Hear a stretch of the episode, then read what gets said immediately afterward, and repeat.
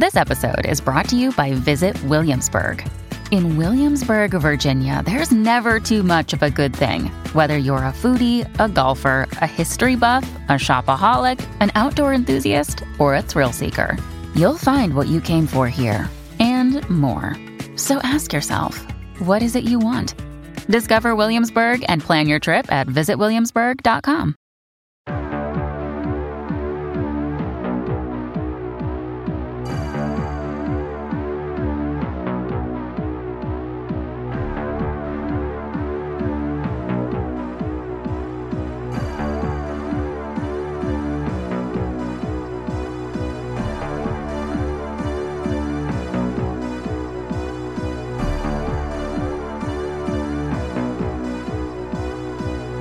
Welcome to Crawl Space. I'm Tim here today with Lance. Lance, how are you today? I am doing so well. How are you today, Tim?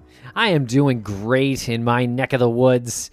And uh, I'm excited that we have really kind of like a sequel episode to uh, an episode we aired about a month ago um, with a fellow named Lou Valoze, and we have his co-host from the End of Watch podcast on today. His name is Kevin Grogan. He is also an author and also former law enforcement and a very interesting fellow. Yeah, very interesting fellow, very intense, but nothing that, you know, you should be nervous about when approaching this conversation. He he just brings it. He he brings it w- with his law enforcement career. He brought it in the interview. He also brings it in his writing. He has a book called Black Sheep, White Cop, Savannah Exposed, and he was a former homicide detective in Savannah, Georgia. And this book, like the title says, exposes some of the going ons within the department and outside of the department. Yeah, fascinating book and really great conversation with Kevin. And definitely invite you to read his book and subscribe to his podcast, End of Watch. And I will say, we do a lot of episodes that appear to be critical of law enforcement, which is why we do these episodes as well. So we can get the sense of what it is really like to be in law enforcement, to be a homicide detective, and to see these things on a day to day basis. Uh, the really cool thing about having a conversation with Kevin and also with Lou is that they recognize the mental toll that it takes on an individual and they recognize the fact that people do need to have psychological counseling uh, help in that area it's it's just as important as nursing a, a broken arm or or a bullet wound like you just you don't see it but that doesn't mean it doesn't exist and these these guys get that Right. And law enforcement are human, they make mistakes too, and it's a hard job. So we're not here to uh, to bash anybody, and uh, we're here to uh, hear the interesting stories. And this is Kevin's really got one. So I hope you enjoy this interview with Kevin, and definitely subscribe to his podcast and pick up the book. There are links in the show notes. and feel free to swing by crawlspace-media.com to learn more about what we do and all of our fine programs that we have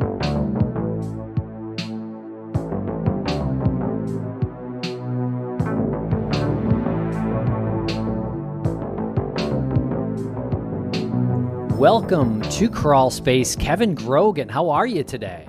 I'm well. How are you? We're doing really well, and, and we're really excited and we're looking forward to the conversation with you today. Uh, we had your cohort, uh, Lou uh, Valoze, on, and he is the co host uh, with you uh, on your show, End of Watch. But he's got this crazy backstory to his life. And honestly, like, Tim and I had to decompress a little bit after hearing his story before having you on like back to back. And I remember um, our our our our peer in this, our friend Jason uh, Usry, he wanted us to get right in touch with you and get you on. And Tim and I actually had the conversation where we're like, we got to take a breather, like we got to give it a week or two because because following up Lou's story with yours, I think that it's just. I mean, I was sweating at the end of Lou's story. So anyway, really looking forward to this conversation. And um, yeah, thanks for coming on. I appreciate you having me. And Lou, Lou will make anybody sweat, man. That guy could stress out the Pope. Well, he didn't stress out Tim. Tim Tim was Yeah, he was kind of a softie, I Oh, would yes. say. Yeah. Well, I can most tell you this: he's softened in his old age, but uh, yeah, Lou, Lou's uh, quite the character. And uh, you guys heard part of the story. I'm, I'm telling you, the whole thing's pretty amazing. He, he's a pretty incredible guy. Well, absolutely. We definitely want to get into your story as well, but uh, we had a conversation, a real quick exchange before we started recording, and you had said that what we saw was was Little Lou, um, Oh, yeah. because, and we were, except for Tim, Tim wasn't as impressed, but I was I was impressed with the physique, um, but uh, apparently what we saw was Little Lou, which was pretty amazing. Yeah, no, Lou, Lou is now what I refer to as only moderately imposing, but uh, back in his playing days of uh, his ATF career, uh, he uh, he was a large fella, you know. But I'm sure he got into the story with you at the tail end of his career. He went through a lot of things, but he dropped a lot of weight, uh, and it wasn't fat. I mean, he was just he, he was under a lot of stress, and when he came down, boy. But uh, Lou now is uh, small compared to the old guy, but you know his aura is still there. He's still he's still pretty well intact. And check out that episode if you haven't already. And since we're on the topic of Lou, uh, how did you meet him? How did you get to start this podcast with Lou? But Lou and I met during our careers. Uh, you know, I was a the first time I met Lou, I was on uh, the expanded patrol operation. I was on crime suppression unit in Savannah, Georgia, and Lou and his partner Toby, uh, who's a great friend of mine, uh, they were running an operation, and we kind of caught the tail end of it where they were doing uh, wrap up. But then Lou and I worked together uh, a number of times during. Uh, I had some OCDF gang cases, which OCDF is uh, the Organized Crime Drug Enforcement Task Force, um, and Lou would sweep in and help with a lot of that stuff. And then uh, he had a storefront out in Statesboro, and uh, I got uh, involved in that through a case that I was working. And you know, Lou and I worked together for a long time. But it was really uh, what really brought Lou and I together and, and got us to the podcast was, you know, the end of our careers. We both went through hell. Uh, a lot of it, especially mine, was uh, self-induced or self-inflicted, I, I guess I could say. But uh, we were going through the worst time at the same time. So that really, where we had gotten along well before, it, it really brought us uh, together. And then, you know, Lou, Lou, he says I'm the reason he's writing his book, and I'll tell you flat out, he's the reason that I definitely wrote mine. So it, you know, it just kind of where you are in life brings you together sometimes, and uh, you know, we've had a lot of fun uh, even through the bad times. So. Well, that's a pretty good segue to your book. I, we should definitely, uh, we definitely will talk about your book, but you uh, dropped a lot of nuggets there to follow up on. Uh, just real quick to bring it up, your book is Black Sheep, White Cop, Savannah Exposed, and this is, uh, would you say it's an expose? you know what? I, I don't even know what to call it. The the funny thing about it is when I wrote that book, which is still it's been out four and a half years, and I, I still laugh about it because you know my best friend growing up called me one night and said, uh, "Hey, did you write a book?" And I'm like, "Yeah, yeah, I did." And he's like, "Wow." Of all the members of your family, you're the last one I thought would write a book. So we, we laughed about that a good bit. But uh, you know what? It was that book came from a very cathartic effort uh, uh, when I was going through uh, the downfall of my career. I sat down uh, and and wrote a lot of my thoughts out. Uh, it's, funny because Lou uh, and our buddy Jay Dobyns, who wrote No Angel and Catching Hell, which are both New York Times bestsellers. Lou was talking about his books, and he's like, "Yeah, you know, I'm going to write a book." And I'm like, "I don't know anything about writing books." but uh, we got together with another guy and you know just started talking about it and writing all these things down but my goal really was just to have a basically just a coffee table piece where uh, i talked about a bunch of my friends the first writing was all about it was very angry and you know what people had done to me and and how i was mad about this and that but as i got writing it i started thinking about all the people like lou and others that i, I worked with in my career and I started writing about them in, this, in our stories, and, and, that was a very, very cathartic. It was very, very helpful. Uh, it helped me quit drinking. It helped me do, you know, helped me kind of get things uh, on track. So it, the success of that book, uh, it still blows me away. But I, I really thought I was going to give 50 of them away and, and just be that.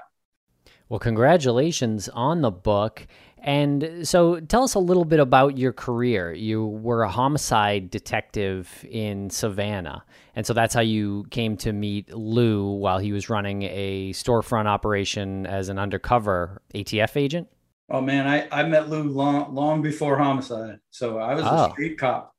Uh, like I said, they had a huge operation. It was a takedown. We we bumped in, uh, but I worked uh, when I was on patrol, I worked in a housing project in Savannah. And, you know, anytime you're living in low income uh, areas and you're working there, you see a lot of drugs, you see a lot of gangs, you see, which of course they're synonymous with guns. Um, and I learned very early in my, early on in my career that any place you have drugs, you're going to have guns. And anywhere you have guns, you're going to have violent crimes linked to that. So you know, I spent the majority of my career focusing on that, getting guns out of the hands of the guys that would use them. And those are, you know, uh, very simplistically and generally speaking, uh, drug dealers and gangbangers. Those, those are the guys who are out there uh, shooting and killing, and those are the guys that we went after. So, you know, our our, our careers uh, overlapped um, numerous times, but you know, the storefront uh, those operations are just tremendous. You know, narcotics uh, work. So it, my career started off on patrol in a housing project. I wound up on the crime suppression unit, which was called Expo. So the title of my book, uh, Savannah Exposed, you know, the EXPO is capitalized because a lot of it is about the guys that I uh, ran around with on the street. Um, but again, we're our noses were right in drugs, gangs, guns. Um, that I had a lot of success there. Um, wound up going to a narcotics task force. Uh, that's where we started. Uh, we piggybacked on Lou's storefront uh, out in Statesboro, and then you know when that went well, uh, I wound up doing another OCDF case. Again, that's Organized Crime Drug Enforcement Task Force on a gang out by Fort Stewart, uh, where the mighty Third Infantry Division is. Um, but I, I, picked up a lot of things along the way and then uh, went back to the street, uh, worked another OCDF case in two of the higher crime areas in Savannah uh, with my partner, Toby Taylor. And then, uh, you know, and Lou was always uh, very close by if I needed anything there, but he was running other storefronts at that point. And then uh, I went from that, which is uh, probably the most fun I've ever had uh, in policing. Uh, and then wound up in homicide, which was not very fun. Uh, you know, it's a very glamorous position. It's a very thing, but you know, I, I, worked 90 hours a week, maybe got paid for 50 or 60 if I wanted to fill out all the paperwork. But at the end of the day, you know, uh, I never really felt like I, even if I caught the murderer, you catch the bad guy, uh, at the end of it, you never really know if you've done anything because no matter what you do, that person's already dead. So I, you know, I always like playing offense as opposed to defense, and and homicide is very reactionary. I, I think my expertise was more proactive. And it's really interesting to hear your take on uh, the homicide unit, but I want to talk a little bit about the um, the Expo uh, crime unit that you worked for or worked on or worked with, the Expanded Patrol Operations (EXPO). It was a, a, a bit is controversial saying it the right way. It was a bit controversial in Savannah, and um, had received a little bit of criticism. Uh, can you give a little background? How did that start? And I don't know. From what I've read about it, I am supportive of anything that can give a significant drop in violent crimes and and that's what it seemed to be. It seemed very effective. Um, where did it start and and why did it get so much criticism? All right it, you know the, the criticism and the controversy was basically within the police department and in the city of savannah. Anybody on the outside looking in it, it wasn't so controversial. It was a it was a tremendously effective unit uh, you know and again we're talking 2006 so very proactive policing uh, was uh, encouraged back then. And now in 2021, anything post 2014, I think anything post Ferguson, Missouri, you know, proactive policing is whoa, whoa, whoa. You know, let's worry about everybody's rights. Let's worry about, uh, you know, kinder, kinder, gentler policing. Um, so it was a different style of policing. It was, it was very aggressive. What made it controversial, I think, in the department was the formation of it. They circumvented and, and didn't necessarily circumvent, but they kind of changed the rules and policies. But when you're the chief of police, there was a big time murder in downtown Savannah. Uh, they called it the debutante murder. Uh, Jennifer Ross was downtown after a, after a big dance, and they were walking back uh, as couples to a, an apartment, and they were robbed. Well, during the robbery, Miss Ross, was 19 year old uh, college student, she committed the ultimate uh, street crime. Uh, in she bucked the jack, meaning she wouldn't let these guys rob her. She wouldn't give up her purse. So they shot her quite cowardly, and and she wound up dying uh, about a week later. And it was the first murder of 2006. So that was really the catalyst. Violent crime had kind of been spinning out of control in Savannah, but that was a the catalyst for Chief Lovett to really do something. And that's when they formed this unit. So there were all the processes of going out and selecting people. But Sergeant Greg Capers, who was my sergeant and is now a very good friend of mine, went out and he picked the most aggressive cops he could find. And he uh, basically took the leash off. I, I, mean, I guess you'd call it taking the gloves off and going out. Uh, so we were we were very very aggressive, but highly effective. You know, the personnel that he picked, we knew where to go looking for it. You know, we weren't out there looking for little old ladies who weren't wearing their seat belts, and we weren't we're looking for jaywalkers. We were looking for drug dealers and gangbangers and people who were out in the city of Savannah pulling triggers, and and that's what we did and who we went after. And uh, I think it's about 978 arrests later. Uh, you know, we made a, we made an impact on the city for sure. Yeah, it seems like uh, 15% uh, decrease in violent crime in Savannah in 2006, greatly uh, accredited to the uh, expo. Um, so when you say aggressive, like uh, so it's expanded patrol operation. You're driving around much more, just uh, walking around um, dangerous areas more. Well, the the design of it's different. You know, we weren't responsible for calls for service, and and that's the thing about pro. You know, when I was on patrol, I was a highly proactive police officer. You know, I would go, I'd get out of my car. I would, anytime I was not responding to a call, I was out looking for trouble. So if I had guys hanging out on hanging out on the corners at two o'clock in the morning, I stopped to see what they were up to. You know, I if there was nothing going on on the radio, I got out of my car and I walked through my neighborhood. I'd go through the lanes. And, and Savannah is a funny city. It, you know, you uh, any other city calls them alleys, but uh, here in Savannah we're a bit pretentious, so we call them lanes. But I'd go out there and, and walk those lanes just like you know all my buddies that were on my shift and, and go looking for things. Expo, we didn't have any of those responsibilities of answering calls. We just went out and looked for it. That's all we did 12 hours a day. So we, we worked 12 hour shifts, five days a week.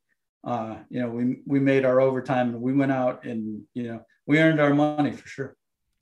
And when you say you looked for trouble, I want to just make it clear that you're not saying you caused trouble or started trouble. You were looking for trouble that was happening. Oh no, we we went out to prevent trouble. We went out there to go uh, make sure, you know, uh, the thing most people don't understand uh, about uh, police work, and unfortunately, a lot of police officers don't understand it, is it's always out there. There's always something out there for you to address. You know, uh, I, I think the misconception in our society is that bad guys are bad guys because they're dumb. And that couldn't be anything farther from the truth. So people think crime happens when the sun goes down and, you know, only in shady parts of the area it, it, or shady parts of the city. It's not true. You know, we had a shooting, we have shootings downtown in the historic uh, tourist district of Savannah all the time, broad daylight. And, and it's not because Savannah is such a violent city. It's just because there's something going on all the time everywhere and and you know you see spikes of it here and there but we're always out there trying to find it uh, you know because it's not it's not as easy to find as people think i see a lot of news reports where people say oh well we know who the bad guys are and we know where they're doing it no you don't i mean if you did there wouldn't be crime We could stop it all the time. The, these guys are not, you know, they're just as professional at what they do as our police department is at what they do. Yeah, it's a good point. When did it um, become apparent for yourself that this was something that you needed to do, that that was the way you needed to work, which was to get out of the car, walk down the lanes, and try to find something. You said you'd always been like that. Was there anything that happened during your policing that that made made that happen? Like where maybe you saw something, or has it just was it in there since uh, police academy? Oh no, it's not something you learn in the academy. It's something you learn on the street. And I, I've I was always blessed to work with some of the best cops in in Savannah. You know, great sergeants who let us go out and work and great officers, uh, older guys who taught us a, a, lot about, you know, how to talk to people, where to go looking for these things. And, uh, you know, y- you gain experience or I gained experience from other people's experiences. And like I said, uh, Savannah is, I call it the Boston of the South. It's beautiful, it's historical, it's traditional, but it's very alive. There's a, there's a lot going on down here. And, uh, you know, I just worked with guys who stuck their nose in it. And, you know, I was fresh home from Iraq, so I was not shy about sticking my nose in things. And, and, uh, you know, it, it's kind of, you know, it's in your blood. You, you know where to find it if you're looking for it. You say the Boston of the South? Yep. Oh, okay. You are from the Northeast, right? I am from Windsor, Connecticut. So I was born ah. in Hartford and I grew up in the town of Windsor, which was the first town established in Connecticut in 1633. 100 years before Savannah, which was settled in 1733. For your history buffs. Thank you. I uh, I thought you were going to say because of the amount of organized crime. It does sound like there is more organized crime than I would have expected in both places, uh, Boston and in uh, Savannah, from what I've heard from you guys. There's a ton in Boston, but uh, Savannah Savannah's no shy to. I mean, if you just think about the logistics of it, we have the third largest port on the East Coast, what do you think comes in and out of that port constantly? You know, guns, drugs, traffic, human trafficking, all, all those things. You you know, uh, anytime you have ports like that, and you know it's a rail hub. There's it, there's everything you need to get your contraband. We have here in Savannah, so of course you're gonna have the issues you have anywhere else. You mentioned at the beginning that uh, writing the book was a way to relieve the stress. I I think you said that even the writing process uh, contributed to your uh, quitting drinking, and and I'm wondering if you had some idea that writing the book. I'm wondering if you if you knew how much stress you had. Oh. I'm really fascinated by the the amount of stress that's put on uh, people in law enforcement, police officers like yourself, especially homicide, especially those who take part in, um, you know, an organization like Expo or what Lou did with the storefronts. This because we see it on TV all the time. It's glamorized on TV. These uh, like high risk, high stress situations, and and I don't. Uh, I don't know if people really, and I don't know if I really understand how much stress that is. No, we do. we do. We get it. I I tell I'll tell you what. I mean, honestly, I had no clue. Yeah. If, if, you had told me when I was in the thick of things, like, look, as a matter of fact, I, I had that conversation. I, I think I I wrote about it in uh, a book, and it's funny because it still rings in my head. I was working with uh, another officer one morning, and it was uh, nine o'clock on a Wednesday morning.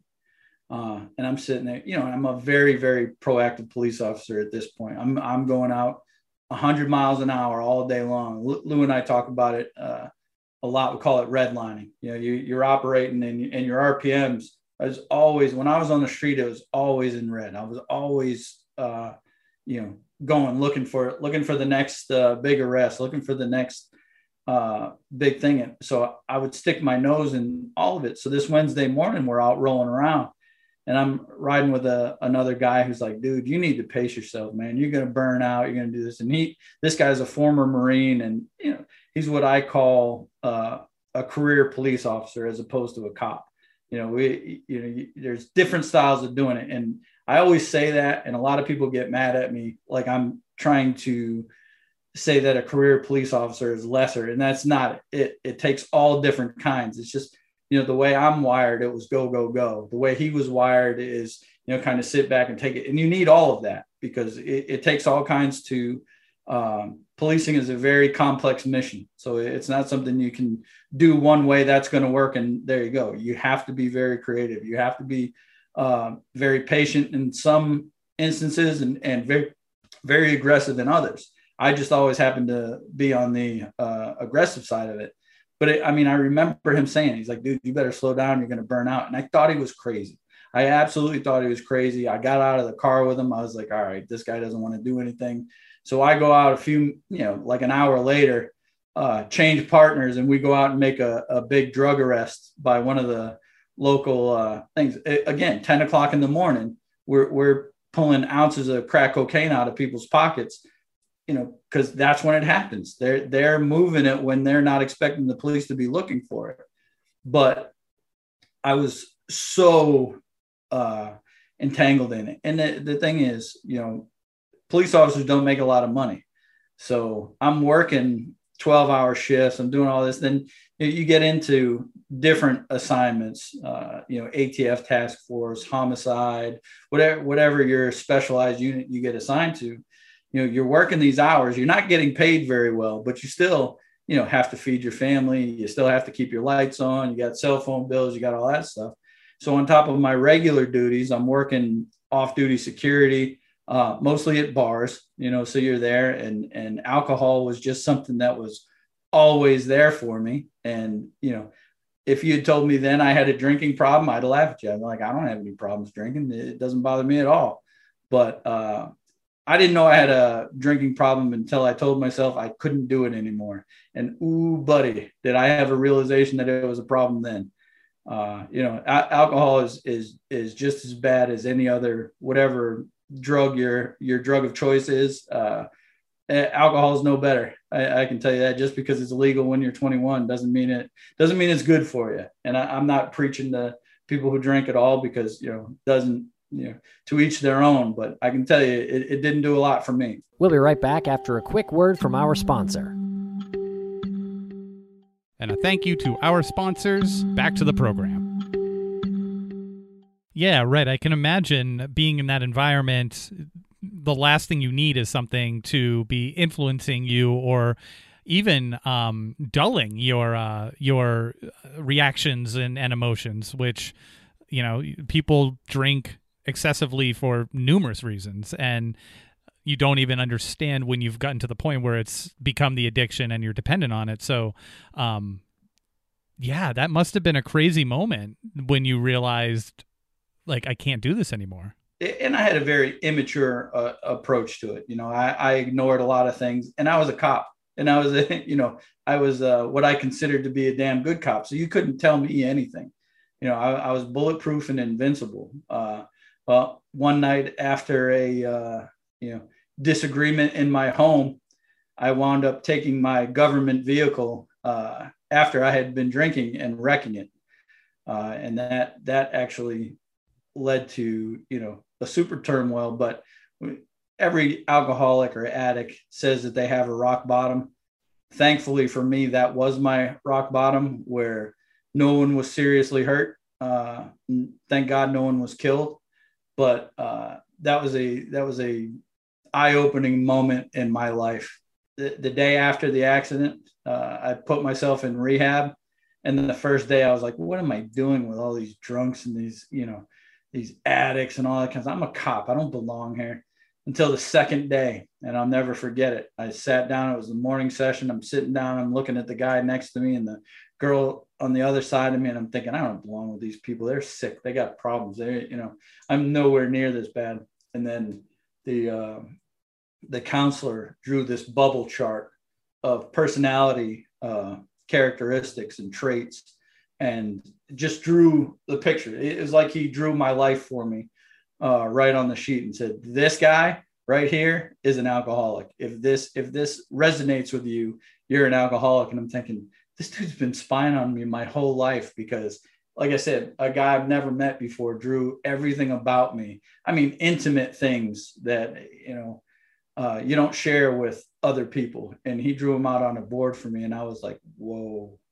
I'm like, uh, maybe I should, maybe I should listen to this. Maybe, maybe I am just as sick as these people. And, uh, you know, it's, it's one of those things, alcoholism and, and those things there they are terrible if you don't deal with them. Wow. Um, so the rehab experience was a good one for you? Oh yeah. No, I, you know, it was something I had to do. Um, yeah. It helped me get real honest with myself, mm-hmm. and you know, not so much didn't so much pay off then when I was going through it, but now I'm a much better person for it. So I wound up getting arrested for DUI. Then politics got involved. So our police chief, two detectives, or, or three detectives, uh, and a sergeant were all in trouble uh, right about the time I got my DUI. And one of the the sergeant that got in trouble was indicted for all kinds of things. Because again, you're talking 2014. This is right after Ferguson, Missouri goes. So the headlines are all police corruption, police corruption, police corruption. So our district attorney's office was hot and heavy after uh, police corruption, a little too hot and heavy, I might add. But um, you know, when those politics got involved, one of the officers, a sergeant named Malik Khalis, um, his attorney filed what they call a selective prosecution motion saying you're only charging black police officers and you're charging them with things that you'd never charge a civilian with, which is absolutely true. And it's absolutely what they did. Uh, the day that they filed that selective prosecution motion, my DUI turned into a making false statements, which is a felony, and uh, tampering with evidence, which threw me for quite the loop uh, at the time because I had no idea what was going on. But it turned my misdemeanor traffic offense into uh, a big felony trial, and I was kind of on the shelf for two years, seven months, and thirteen days. Not that I counted or anything like that, but uh, you know, during that time, that was when I sat down and wrote all these things down, and, and it turned out to be that book. So, in a way, the book wouldn't have happened if the timing hadn't come together the way it did. No, absolutely not. no way. I had, I had no aspirations of being a writer. I had no, you know, none, none of that. It's just one of those things. It, it was a, a very positive, it, you know, they say you take lemons, you, you hand yourself lemons, you make lemonade. Uh, that book's the lemonade of that uh, time period. And how long did you spend in rehab? Uh, good question. Eight weeks, I think. It was an hmm. outpatient thing, so I was I was at home, you know, just. But I would report there every day. Oh, good for you. I mean, eight weeks is a very impressive amount of time for you to see and recognize and make that change. Well, I'll tell you, it's it's seven years. Uh, yeah, and it's it's a continual process. You know, I, I got anybody who can quit their addiction. I don't, you know, I, and I'm not patting myself on the back. Don't take it wrong, but anybody who can overcome those demons and and put uh, their uh, addictions aside, I, I, got a lot of respect for that because it's a big fight. It, it, really is. It's it's a daily struggle of you know. Uh, it, I hate to throw cliches out there, but the whole one day at a time thing comes right out of Alcoholics Anonymous. And the, the other thing is, you know, it, I learned that I didn't have to tell myself that I could never drink again because that was insurmountable to me. What do you mean? You know, I'm, I grew up in a very Irish family. I grew up around a ton of cops. Uh, you know, my whole circle is cops and heavy drinking cops, I might add. And, you know, how am I going to exist in that world if I'm not drinking? So, you know the way you the way i get through that and the way of a lot of other alcoholics get through it is it's not that i, I don't have to tell myself that i'm never going to drink again. I just tell myself i'm not going to drink today. And i get through it that one day at a time. And it's you know and some days are harder than others but you know not drinking quitting drinking hasn't hurt me at all. Not even there's it's had no it's had zero uh negative side effects. Great and it does seem like uh, alcohol is a big part of the law enforcement culture, um, just from things we've heard. Um, and it seems like uh, that's true from what uh, your experience as well.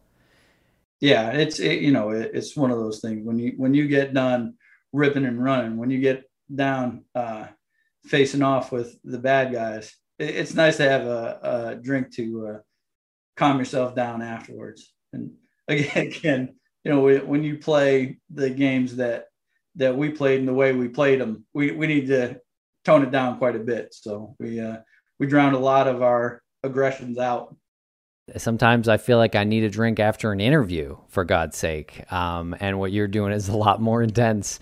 Um, do you think there's something to if you push it down so far, like as you say, your demons, um, it's to come out another way, in another way. And often alcohol for law enforcement is uh, a common way for it to come out. With, without question. You know, and the thing is, I said, I've always fancied myself as a tough guy. I always thought, you know, I, I was always into contact sports. You know, I, I did karate for most of my childhood, boxing, hockey, football, anything I could get involved into that was, you know, a challenge, a physical thing, you know, very, uh. But the thing is, didn't cry about it very much. We didn't, you know, you don't go to your friends and sit down after a football game and talk about how you feel, you know, like, hey, I really this didn't go too well for me, so I'd like to talk to you about it. That's it's not uh it's not the popular thing to do. Um, so you know we bottled a lot of that stuff inside, and then you get into uh, very real world situations like the war in Iraq, Afghanistan, uh, eh, other trouble spots in the world where you know a lot of former military get into law enforcement and then they go and they see what they see in the streets. You see you know drug abuse you see suicides you see homicides you see shootings you see robbings. You really see the underbelly of the world and you go and again you're not sitting in the locker room afterwards going oh i feel so terrible. You know you you shake it off you beat your chest and and there's a lot of false bravado in it which is a survival mechanism. You know that's how you go back to work every day but uh, you know, I used to be kind of a, a caveman about it, um, and it took my experience and it took my downfall to make me realize, you know, that it's all right to not be okay. Uh, alcohol is not the solution, and you know, that's why Lou and I started that podcast so we could tell guys because believe me there, there aren't too many guys in the world that are tougher than lou and tougher than guys like jay Dobyns and victor avila and uh, you know all the guys that we've worked with over the years. Uh, some of the toughest humans i've ever met in my entire life. And if they can get on our show and we sit there and tell you it's all right to not be okay it's all right to talk about it then hopefully that kid who's going through what i was going through uh, isn't afraid to call somebody, talk to somebody, and go, you know, we're trying to lose that stigma of, you know, you can still be a badass and still be a human being. Speaking of badasses, you forgot to mention us um, when you were listing badasses. Um, yeah, oh, you didn't, you didn't hear? I must have been yeah. rolling through it so fast. I've never seen you fight, man.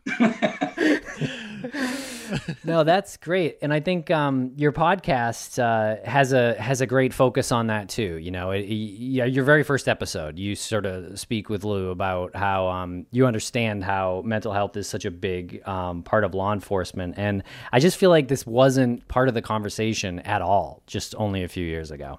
No, and and I agree. And, and the thing is, we Lou and I are, are textbooks examples of how to uh, go through your career the wrong way you can read Lou Valoze's story, you can read all these guys' stories, but you it really doesn't do it justice. The level uh, of commitment and expertise, you know, to say that those guys are are good cops is, is such a mild understatement. They're they're the reason that communities in this country are safe because of guys like that. And the thing is, we never took care of ourselves. Lou never took care of himself. You know, those guys it's essential because the the fact that he lasted as long as he did, the fact that I made it as long as I did, the fact that you know any of the guys that I've worked with are still some of them are still out there cranking at the level that we did you know 10 years ago or shit 20 years ago now. It's, it's getting old man. But uh, how they do it without that um, self care, without that, you know, the buddy system, without all these things, without recognizing that is an issue, it, it's, you know, that's why the suicide rate in the law enforcement community is through the roof. And, and it's a scary thing. And if us getting on a podcast, sitting down, talking about it, telling people that it's all right, you know, it's all right to feel this way. If that helps them, uh, not pull the trigger if that helps them to go get help then you know that to me is a bigger success than anything i was able to do in my career where can people like that get help where can law enforcement who are dealing with these mental health issues they're not doing any sort of self-care they listen to end of watch your podcast and and they realize that it's okay to say I'm not I'm not well. Like I'm well physically, but I'm not well mentally. Where did they go from there? We also did a show on that. It's a two-edged sword, you know. Mm-hmm. His thing is you got to be careful about uh, what you say and what's bothering you because that stigma is still very much alive, no matter what uh, we're trying to do.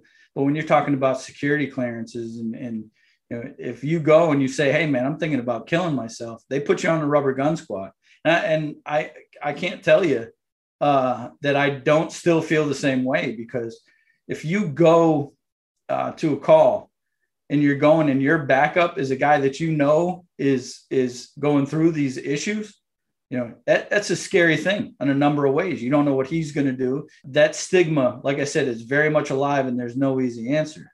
But um, veterans affairs has hotlines uh, that people can call uh, and that I suppose is only applicable to military veterans, but the Badge of Life, um, Dr. Marla Friedman and Coach Sokolov, those guys are, are, out there preaching for, you know, guys like Lou and young guys like Lou and I uh, to come get help if they need it. Uh, the All Secure Foundation, Command Sergeant Major Tom Satterly runs his All Secure Foundation, you know, for guys just like us to give a call and say, hey, you know, these are and, and all those hotlines. I don't have the numbers with me, but I'm sure if we uh, do a Google search, you look into those, and, and uh, you know, there's no better way because those those people that you're talking to on the other line, they've been there, they've done it too, and, and they understand the community because cops speak a different language. They they really do. It, it's uh, the law enforcement world. It,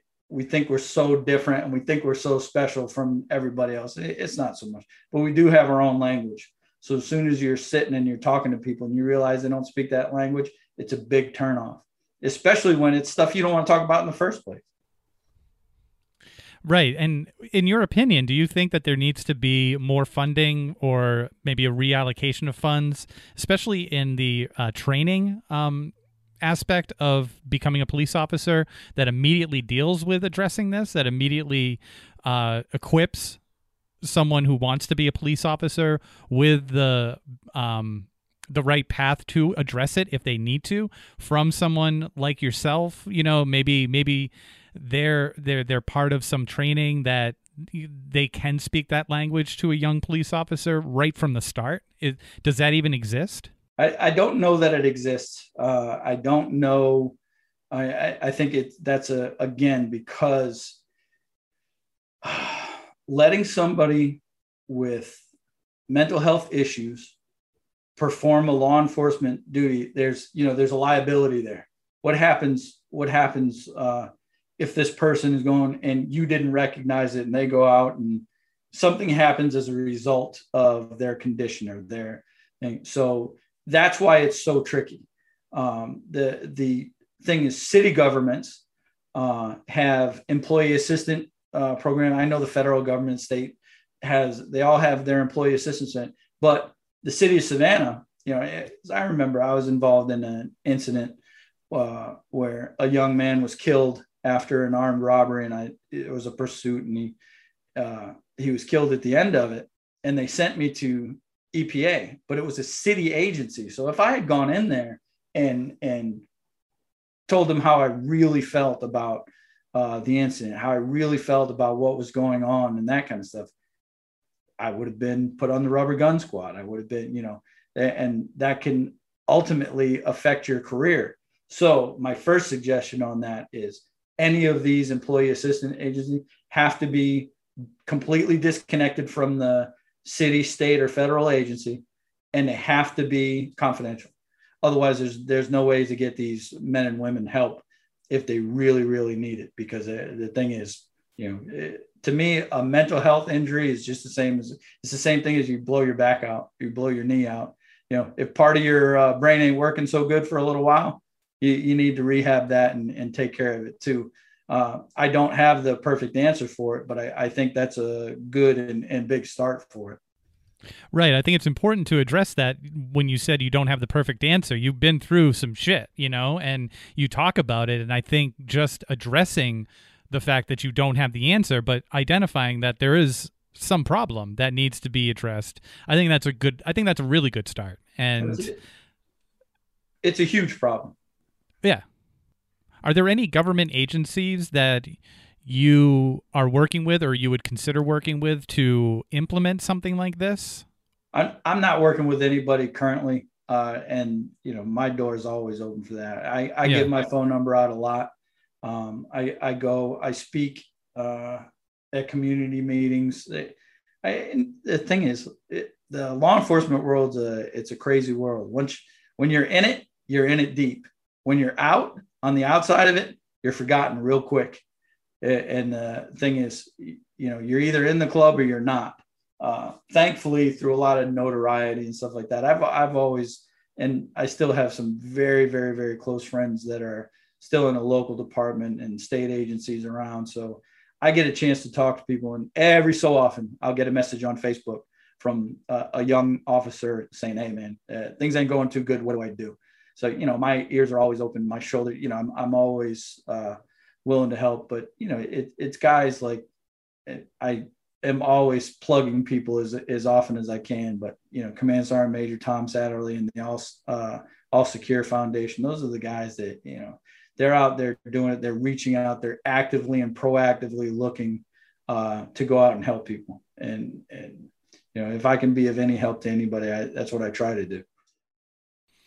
Yeah, and I think that the podcast does a really good job with that, and you doing appearances like this. Also, your book as well. You really don't pull any punches with your book, um, and I want to talk about that real quick. Uh, what was some of the harder things that you had to address in your book? Was there anything in there that you wrote and you you for whatever reason maybe thought like I shouldn't put it in there, but your gut was telling you to keep it? No, I I, I don't think that way. You know, if, if I think it, it comes out of my mouth, and in this case, okay. it goes on the page. Now, did I have several other people saying, "Whoa, I wouldn't say that"? Yeah, a lot of people told me uh, those things. But what's funny uh, about the book is when you read about my trial and, and what our former district attorney, uh, who was not reelected uh, recently, uh, tried to do to me was it, it was a crime, an absolute crime. Uh, I, but I let my feelings be known. I let her treachery uh, be known. I flat out called her a racist. I called other, you know, pillars of our community. Um, I called them what I believe them to be.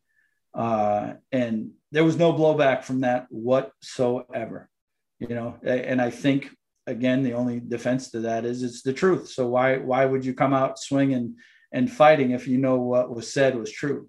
Um, the the thing, you know, Chief Willie Lovett wound up going to federal prison for uh, racketeering and gambling charges and that kind of stuff. But he was accused of running uh, an organized crime ring, basically protecting drug dealers and all these things. And that that was what was put out in the media and it was put out in the community. And the, this guy's protecting drug dealers and he's doing all these things. And he went to federal prison but he didn't go to prison for those things. And none of those things were ever proven. All those people did was throw out accusations saying that this is what he did. And, you know, there was never any proof to it. Uh, and the whole rest of the organized crime structure uh, that was allegedly in place, that's never been taken down in the seven years or eight years since all that occurred. So I'm like, if that was really such a big deal, wouldn't we have gone after everybody else? And, and lo and behold, nothing else was addressed. So kind of makes me wonder did that really exist? Is that really what happened? Uh, and i didn't call uh, my former chief. I didn't call him a criminal. Uh, my former sergeant who's a very one of my best friends in the world uh, i said that he was again my best friend. That's the blowback i got. Like oh i can't believe you're sticking up for these guys. They're this they're that. I'm like really? If you're going to call somebody uh, a thief or I mean, if you put it into your duties, if you're going to call somebody a gangbanger, you better damn well be able to prove that before you go out and saying that. So uh, that's the blowback I got. But my opinions are not popular with uh, a lot of people, but I don't really care because it rings it rings true with uh, it rings true with people when you read it. Uh, I stand by anything I've written or said, uh, and you know if I have a disease other than alcoholism, it's loyalty. All right, and I, I stick by the people that stuck through me in my career, and, and I won't ever, you know, when my friends are wrong, they'll tell you I'm the first one to tell them, hey, they're wrong. When I was wrong, my best friends were the one telling me, you dumbass, you, you, you know, you're wrong. And, you know, that's what you need in life. You need people guiding you to let you know when you're, when you're right, patting you on your back, when you're wrong, kicking you in the ass.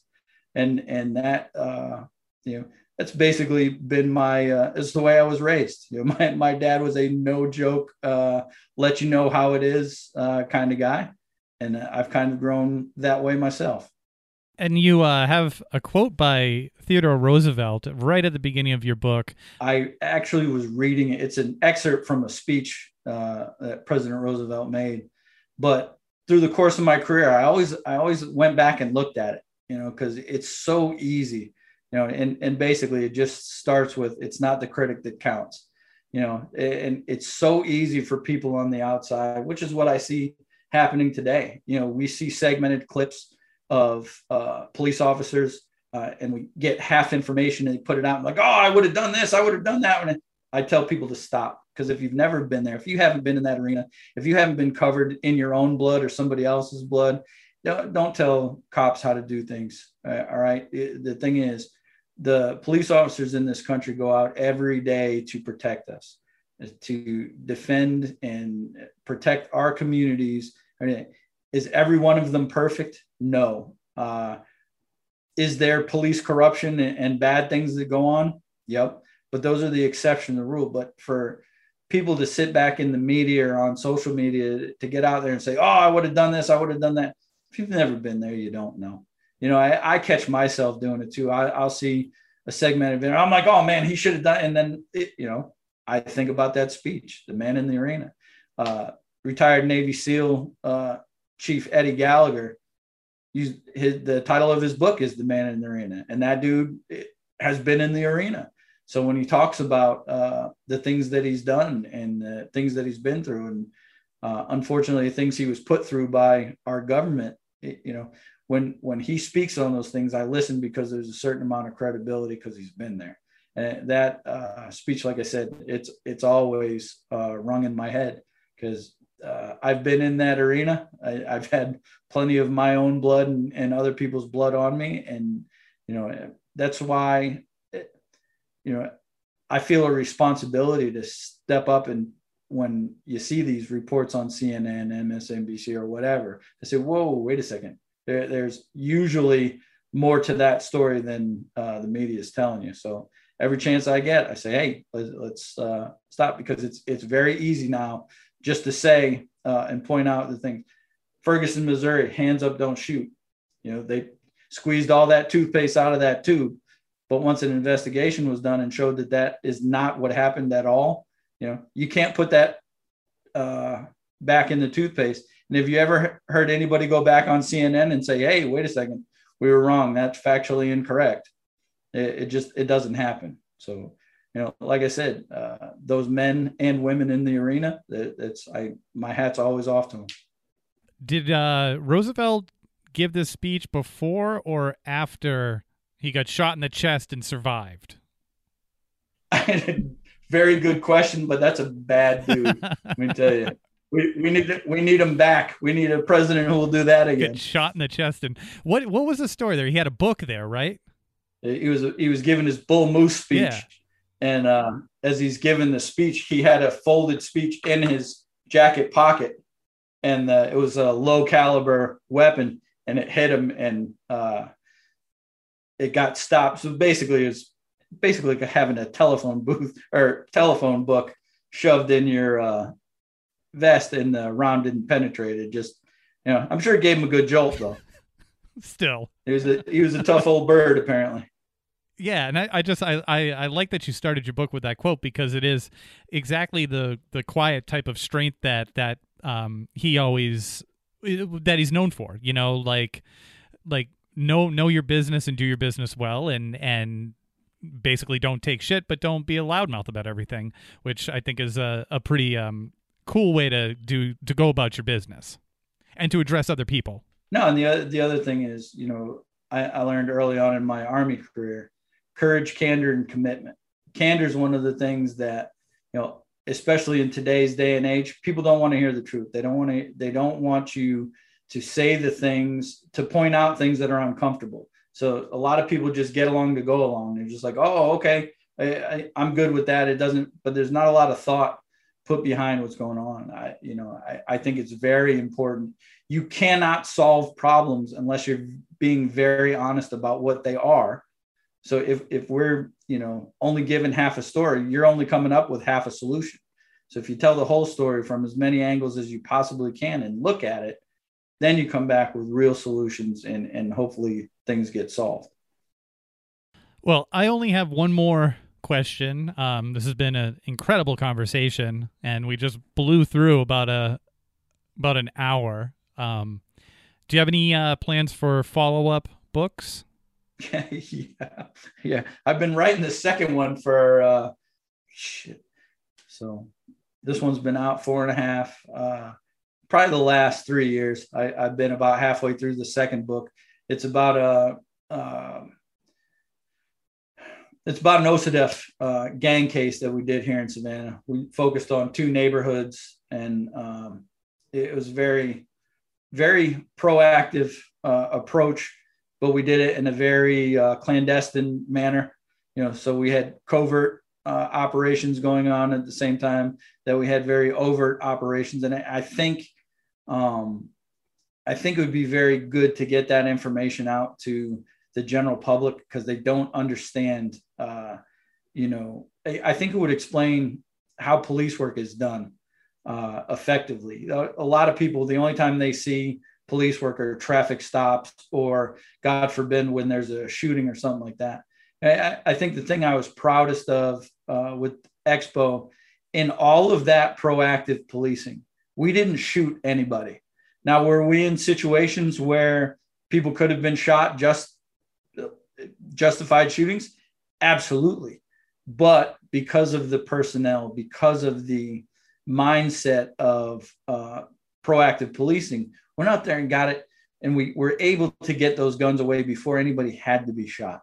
And we were also trained and we had the support of our command set that if we had to use these uh, to get the guns out instead of just standing back and, and pulling the trigger, uh, then we did, you know. And use of force for law enforcement, it's never going to be pretty. It's never going to go. So there's always going to be complaints in the community. But uh, I'm all for community policing. I am all for going out and shaking hands and kissing babies and changing tires and, and doing all those things to help the community. But you absolutely need to address uh, the guys who are not afraid to rob your sister, not afraid to shoot your brother, not afraid to uh, break into your house and steal your TV. You know, th- that needs to be addressed. And we can never forget that. You know, the uh, police departments now are expected to be social workers and psychiatrists and all of these things. You got to remember the police department's function is to keep the the good guys safe from the bad guys. It, it, really is that simple. And it's been dressed up over the years, but you can't forget their uh, purpose. And I, I, think when crime kicks up enough where people are so uncomfortable, I mean, the unfortunate truth is if civilians, if, the real world knew how unsafe you truly are, you'd be very happy when you see your police officers roll down the street.